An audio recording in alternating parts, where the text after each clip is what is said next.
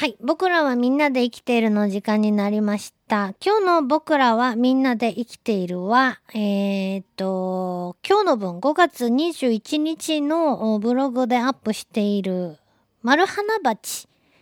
についてご紹介しようかなと思うんですけど、ブログの中では虎丸花鉢とか今まで写真載せたりしてたんですけど、えー、蜂って言ったら、えーっと、スズメバチ、ミツバチ、アシナガバチ。えーこの3種類はすぐポンって、えーね、仲間、こんな蜂がいますねって出てくると思うんですけど、マルハナバチって実はね、皆さんの身の回りで、結構飛んでると思うんですけど、ミツバチとやっぱり混同されているところがあるのか、あまりこう認識されてない気もするんですよね。で、えー、南方、実はルーツが南方にあるんではないかと考えられているミツバチに対し、えー、マルハナバチは北方系と言われていて、同じミツバチ科なんですけど、えっ、と、寒さに強いと。っていうことで、日本の四季の中で、春先一番に、花を訪れている蜂は、もしかしてミツバチと思ってるけど、実は丸花鉢じゃないかなっていうね、ことで、来年の春先皆さんぜひ気にしておいていただきたいなと思います。梅の花とか桜の花とかにね、寄ってきているの。実はね、確かにね、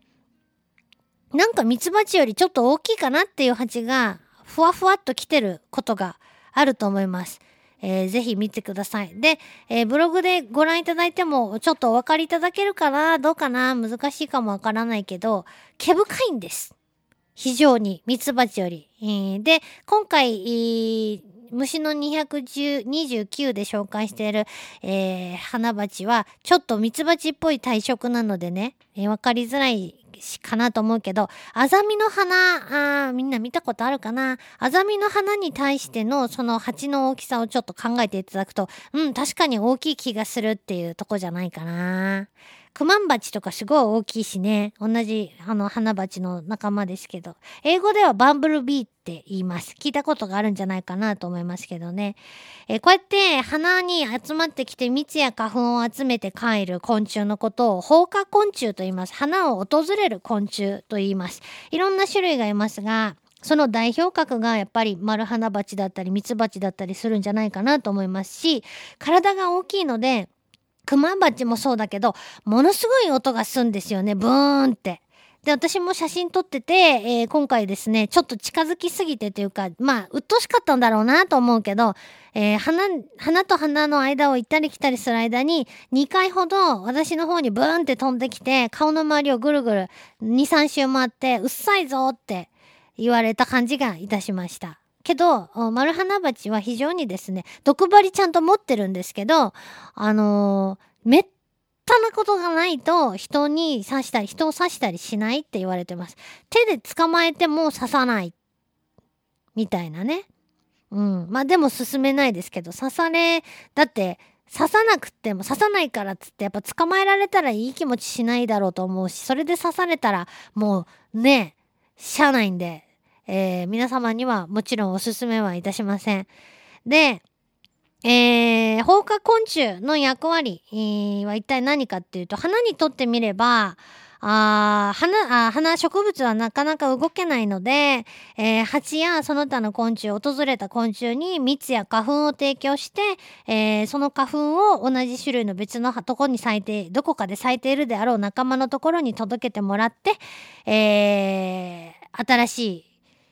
ね、えー子孫を残すという役割を担ってもらってるわけですから、植物と放花昆虫はやっぱり切っても切れない仲なわけですね。で、じゃあそんな蜜をどうやって吸ってんのか、写真をご覧いただくとですね、あの、ちょっとお分かりいただけるかな。えー頭の先から出てるに一瞬見えるんですけど、黒いとんがったものが顔の先端についているのが鼻に向かって伸びているのを確認していただけるかなと思うんですけど、それ口です。えー鼻と鼻の間を飛び回ってる間は丸花葉じゃもうその口ですね。あの鼻と鼻の間隔がすぐ近く、アザミみたいに一一つの株からたくさんの花をつけるような鼻の周りでブンブン飛んでる時はもう口出しっぱなし。口先とんがらかしてですね、えー鼻の間を飛んでますね。でも普通は、あその口はですね、あのー丸めて、えー直してるそうです。ちゃんとね。えー、そんで、あのー、シュートとんがらかしてですね、口を、蜜をチューチュー吸って回るわけですけど、ここからちょっとマルハナバチとミツバチの違いをご紹介したいと思うんですが、マルハナバチもミツバチも同じミツバチ科で、えー、どちらもですね、大家族を営む社会性を持った昆虫だということなんですね。女王蜂を中心にした大きな家族を作ります。で、巣の違いとしては、ミツバチは皆さんご存知な通り、あの六角形のものすごくよくできた巣をね、作りますが、マルハナバチは、えー、同じようにこう集合住宅を作るんですけどあんな六角形じゃなくって何ていうかこう丸丸っぽい壺みたいなのをたくさん固めて作るような感じですね。材料はミツバチと変わらないみたいなんですけどね。あの老物質みたいなのとか使ったりするみたいなんですけど。そして体の大きさが違うとさっき言いましたよね、えー、かなり体が大きいです。でお腹もすごく大きいんですけど、えー、これはですねお腹の中タンクになっていて蜜胃蜜の胃と言いますけど蜜胃になっていて自分の体重と同じくらいの蜜をですねお腹に入れて運ぶことができるそうです。で一番ミツバチとマルハナバチとが大きく違うところ。同じような社会性を営む昆虫蜂なのに決定的に違うところはマルハナバチは単独で、えー、蜜を集めるんですけどミツバチも基本的にまあ単独でも集めますがあここめっちゃ花咲いとしいって思ったら巣に戻って仲間にあっちの方角にどんぐらい飛んだらこんな蜜がバンバン取れるよっていうことを教えるっていわゆる蜜蜂のダンスですね。えー、こうやってコミュニケーションして仲間を引き連れて大勢で、えー、集まってくるっていうことは皆さんもね聞いたことがあると思うんですね。そういう蜜の集め方をする。だけど、マルハナバチは、あ単独でお腹いっぱい、その何回も巣と、えー、鼻の間行ったり来たりしなくていいように大型化したのかなと思いますけど、お腹の中にいっぱい蜜を貯めたら、ああ、あそこ、今日ね、私はあそこ行ってきたっちゃ、みたいなね。あ、嘘、私あっちの方行ったらこんなん咲いとったっちゃんね、みたいなね。会話をしてんだかどうだかわかりませんけど、みんなで退去して訪れるようなことをしないと。これは一体何でかっていうと、さっきミツバチは、あ暑いところ、熱帯で、えー、進化した蜂。えー、そして、マルハナバチはあ、北方で進化した蜂ではないかと考えられていると。これはね、どういうことなのかっていうと、熱帯の植物は、えっ、ー、と、一度に大量の花を咲かせるものが多いと。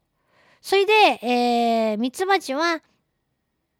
えっ、ー、と、一度に大量に咲いてるとこを見つけたら、一気にみんなで集めてしまわないと、他の虫にバーって取られちゃったりすることもあるので、えー、そういうコミュニケーションが発達したんじゃないかと考えられているそうです。もう、ちょ、一人じゃ手に負えんけん、みんな呼んでこんといかんっつって。それで、ちょっとちょっとって最初はもどかしかったでしょうね、きっと。何用とあんたっつって。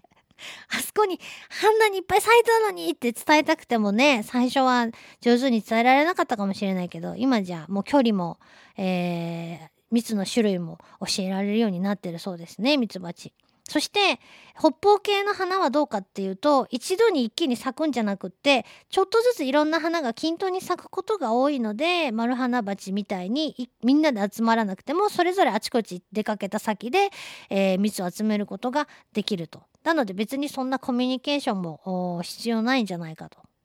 いうことでねその辺がえらい大きく違うとこだと考えられているそうです。まああマルハナバチが北方系、と言われるそのもう一つ見た目の特徴としてさっきも言ったけど毛深いっていうのがあります。ものすごくほわほわしています。触らせてほしいと思います。もうほわほわってしていて。えー、それもね寒さに強いと言われているまあそりゃそうやろうなと思うんですけど。なので暑いのはやっぱりあんまり得意じゃないみたいで、えー、炎天下の中ではね、活動あんまりしないという風なあ話もあるそうです。すごいね。えー、そんな感じ。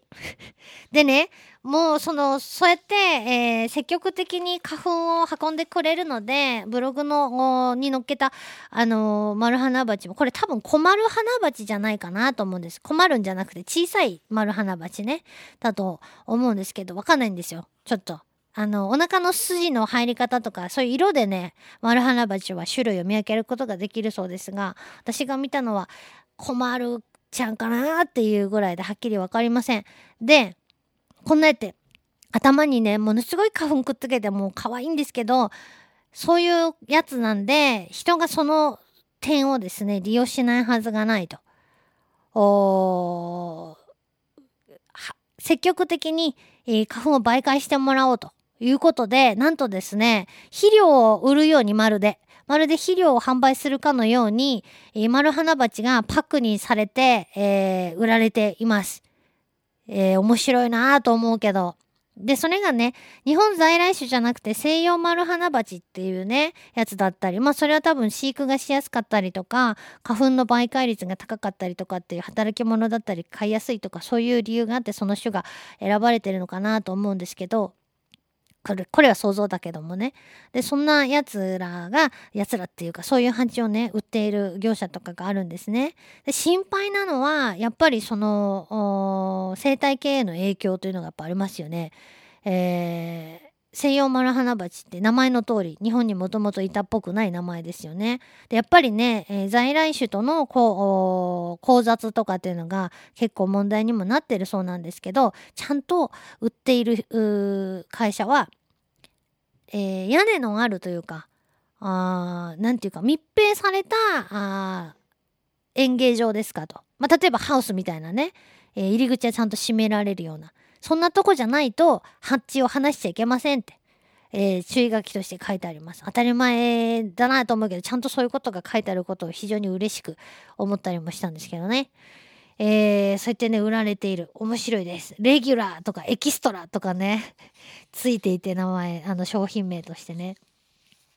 面白いなと思いました。まあ古くはねあのダーウィンの時代ダーウィンの種の起源にも、えー、マルハナバチがあ媒介していますっていうことがね載ってたりもするそうなんですね。えー、土の中で巣を作るそうです。ってことでマルハナバチ実はもう多分ねすごい身の回りにいると思います。今ね、みかんの花がもう、みかん系のね、柑橘系の花がそろそろ花のシーズン終わる頃ですけど、えー、まだちょっと咲いていて、そこにもいっぱい集まってきてますしね、えー、花が咲いてるところで蜂が飛んでるの見たら、ちょっとね、えー、見てみてほしいなと思いました。以上、僕らはみんなで生きているでした。